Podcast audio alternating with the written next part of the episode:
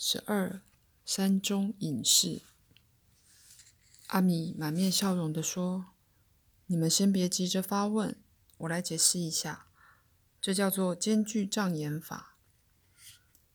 障眼法也能用在特里人身上，用在他们身上更容易。如果一个人的自我意识越低，就越容易被催眠，管他是远距离催眠还是受到暗示而被催眠都一样。因此这种人特别容易相信商业广告，相反的，进化水准越高的人意识就越清醒。克拉托笑着走进了茅屋，文卡问他为什么不担心特里人会发现我们。因为我了解阿米的计策。老人讲起有一次阿米是如何保护4个瓦克斯或者是松坡斯，他记不清他们是哪一派，躲避巡逻队的追捕。4个人明明就在巡逻队眼前，但后者就是看不见。文卡说，如果是我，才不想保护特里人，他们最好自相残杀，自我毁灭，奇亚才有和平的一天。阿米插话道，特里人和斯瓦马人是手足关系，斯瓦马人有责任引导和保护特里人。克拉托不以为然的双手一摊，好像刚刚听到什么胡说八道似的。引导和保护特里人，看来你并没有注意到，其实是他们在控制我们啊！他们拥有武器，而我们还爱好和平。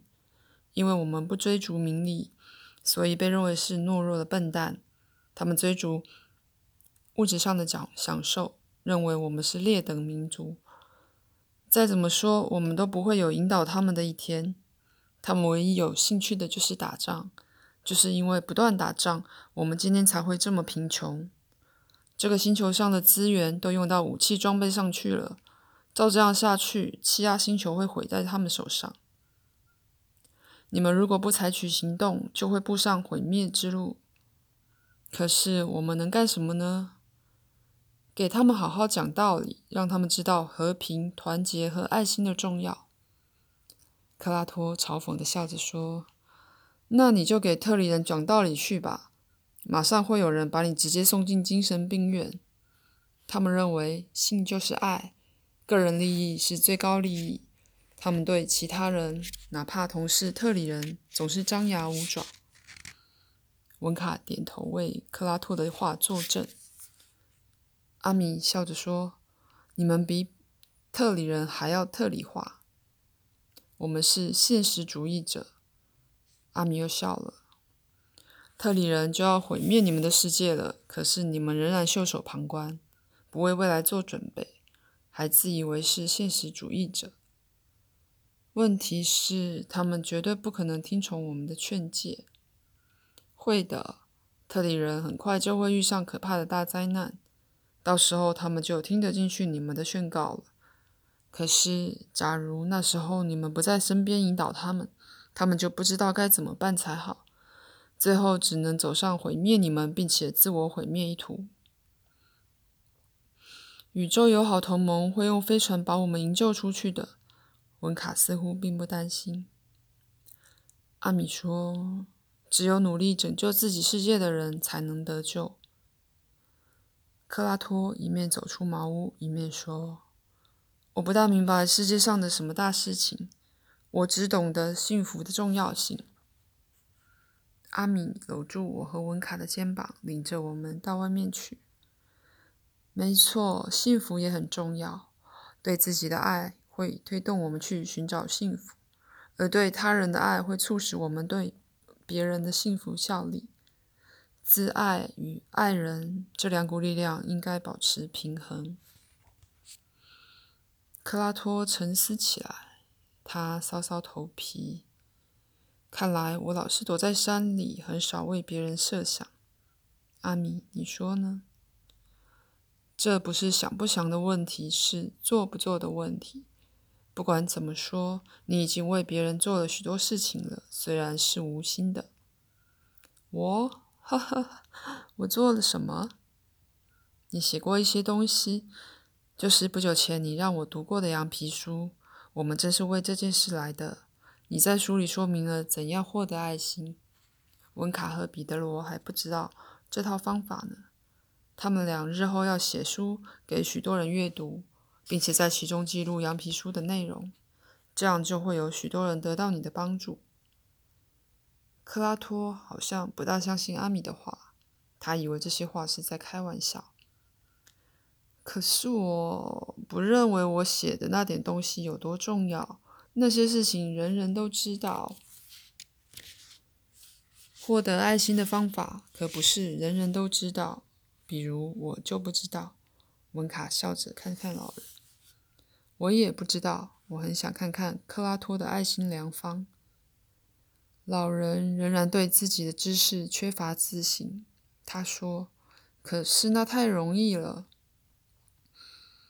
阿米反驳道，对你来说容易，可是对大多数人来说并非如此。你把羊皮书拿出来吧，我想让这两个孩子见识见识。好吧，好吧，可是我不记得放在什么地方了，说不定让虫给蛀光了，哈哈哈。老人走进茅屋，阿米亲切地望着老人的背影。有些人不善于评价自己的所作所为，也有的人总是过于高估自己做的事情，许多人找不到事物的平衡点。克拉托手里拿着一卷旧旧脏脏的纸回来了，拿来了，我把它放在用来生火的干柴上，羊皮纸可以用来点火，哈哈哈。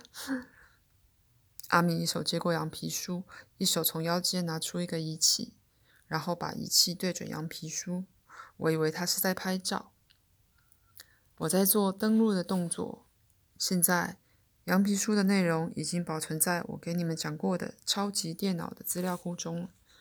克拉托可以拿去生火了。胡闹，不行！文卡惊叫道：“我还没看呢。”复印本比原稿更清晰、更干净。仪器边缘刷刷地吐出一些纸张，面积比羊皮书小。阿米笑着递给文卡一张。我不懂这种语言，文卡看了一眼，失望地说道。那我只好动手翻译了，这可不大容易，而且我的字写得不好。不过我给你们这些文件，为的是让你们写在书里。后来，过了很久以后，就在我写这本书的时候，我还不知道阿米是不是愿意让我公开发表他的手稿。为了保险起见，我在一部分的内容中使用了他的手稿，另外的一部分只是用印刷出来的文字。克拉托羊皮书的第一部分已经记载在本书的开头了，而其他的手稿也已经翻拍下来，将来会公开展示。这样人们就能看到阿米的亲笔字迹了。原稿被我十分宝贝地珍藏起来，这是关于阿米真实存在的唯一铁证。表兄维克多认为这张手稿是我自己写的，还说我刻意改变字迹。好吧，既然他看不出这一切根本不是我凭空想象出来的，那就太遗憾了。他错过了一段充满智慧的话语。阿米说道，要是我的字写得不好，还请大家多多包涵。你们想一想，如果有人要求你用中文来写字，一定会写得很丑。克拉托问道，中国人是谁？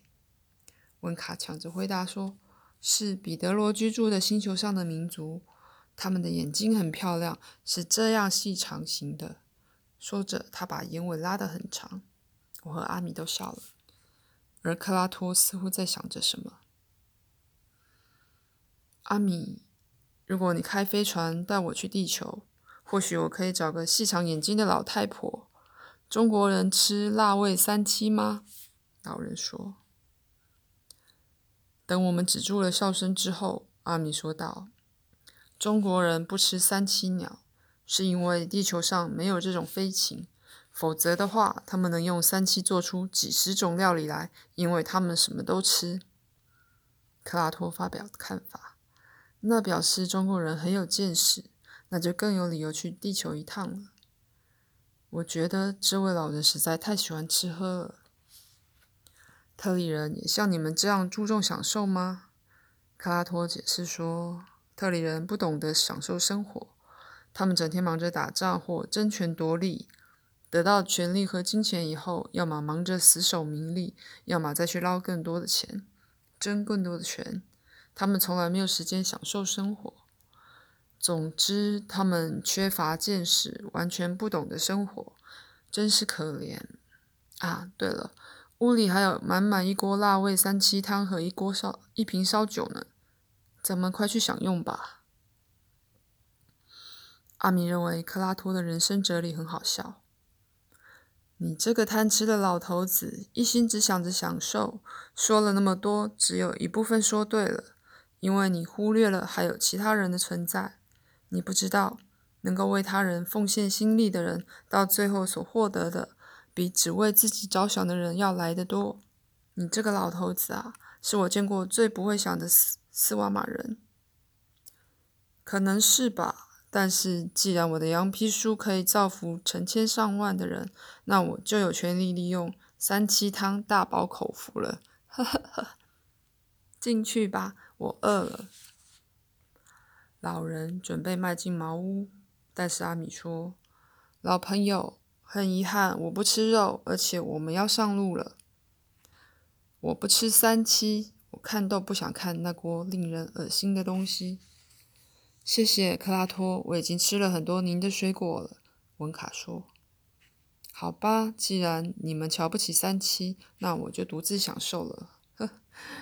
真遗憾，你们这么快就要走了，希望有一天再见到你们。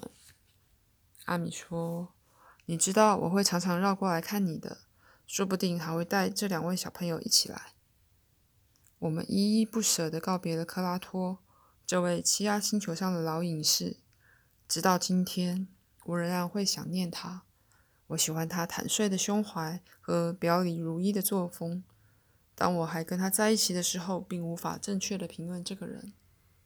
到了后来，我才体认到他这个人的重要性，因为当初相聚的时间太短，不容易察觉到他个性上的特点。文卡闻闻老人的手，我想我看到了老人眼中闪烁的泪光，但是老人故意开玩笑说，小心宝贝，附近就有不少追求我的女人，她们可爱吃醋呢。此时的我居然愚蠢地向周遭看了一眼，反而让自己更难过。